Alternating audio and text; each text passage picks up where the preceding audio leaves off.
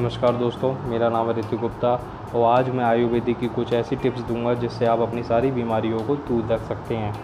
तो पहले तो मैं आप लोगों को बता दूँ, आयुर्वेदिक में होते हैं तीन तत्व जिनसे हर बीमारी उत्पन्न होती है। पहला होता है बात, दूसरा होता है पित्त और तीसरा होता है कफ। ये अगर ये तीनों बिगड़ जाएँ तो आपको बहुत गंभीर बीमारी का सामना भी करना पड़ता है। इनसे कैसे निपटा जाए और कैसे इनका सॉल्यूशन निकाला जाए, उनके बारे में ही आज मैं बात करूँगा। आपको तो मालूम ही होगा, हर बीमारी का सौ, जो भी बीमारी पैदा होती है, वो होती है पेट के बिगड़ने से। अगर आपका पेट सही है तो आपको किसी भी प्रकार की बीमारी नहीं होगी। तो आपको मैं पहले बता दूँ कि इन टिप्स के माध्यम से आप अपने पेट को अच्छा बना सकते हैं और आप अपने पाचन तंत्र को स्ट्रॉन्ग बना सकते हैं, अपने डाइजेस्ट सिस्टम को अच्छा बना सकते हैं। तो पहली टिप जो मैं देना चाहूँगा, वो होगी मीठा खाने से। अगर आप लोग मीठे का सेवन ज़्यादा करते हैं तो उससे आपका पाचन तंत्र ज़्यादा ठोस हो जाता है, जिससे क्या होता है, आपका पाचन इतनी जल्दी से आप खाना उतनी जल्दी से डाइजेस्ट नहीं कर पाते हैं और वो मीठा इतनी जल्दी डाइजेस्ट होता नहीं है।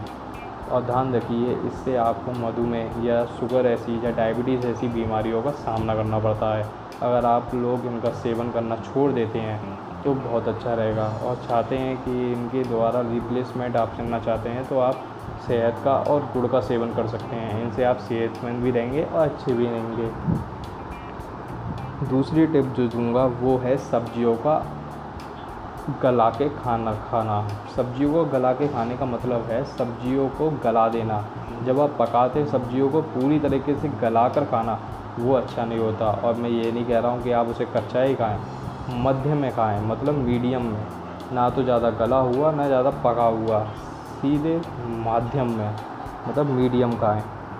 अब आपको बताऊँ, अगर आपको सर्दी, जुकाम या किसी भी प्रकार की चीज़ें हों तो आप अदरक का सेवन करें। अदरक एक ऐसी चीज़ होती है जिससे आप लोग अपनी इम्यून सिस्टम को भी बूस्ट कर सकते हैं, अपनी रोग प्रतिरोध क्षमता को भी बढ़ा सकते हैं। तो अदरक का सेवन आपके लिए बेस्ट रहेगा और उसके तुरंत रिज़ल्ट आप देख पाएँगे। अगर आपको खांसी होती है तो आप तुरंत रिज़ल्ट देख पाएँगे। तीसरी मैं बात करूँगा, जो मैं चौथी बात करूँगा, वो है गेहूँ की। गेहूँ के बारे में बता दूँ, वो उसमें गेहूँ के अंदर होता है भरपूर मात्रा में फ़ाइबर। पर मैं आप लोगों को बता दूँ, ज़्यादातर गेहूँ का यूज़ आप ब्राउन वाले भाग का करते हैं। लेकिन जब गेहूँ को आप छानते हैं तो उसमें चौकर वाले भाग ही सेहतमंद होता है। ठंडे खाने से बचें। ठंडा खाना आप लोगों का डाइजेस्टिव सिस्टम पूरी तरीके से ख़राब कर देता है। आप खंडे खाने से बचें और ध्यान रखें, जो मैं ज़्यादा इम्पोर्टेंट टिप देना चाहूँगा, खाने से पहले, खाने से पहले एक घंटे पहले आप पानी पी सकते हैं, खाने के बाद एक घंटे बाद पानी पी सकते हैं। इससे क्या होगा? आपका खाना जल्दी पचेगा। तो यही टिप थी आज के लिए और मैं अगला जल्दी से पॉडकास्ट रिलीज़ करूँगा जिससे आप लोगों को और ज़्यादा इन्फॉर्मेशन मिले।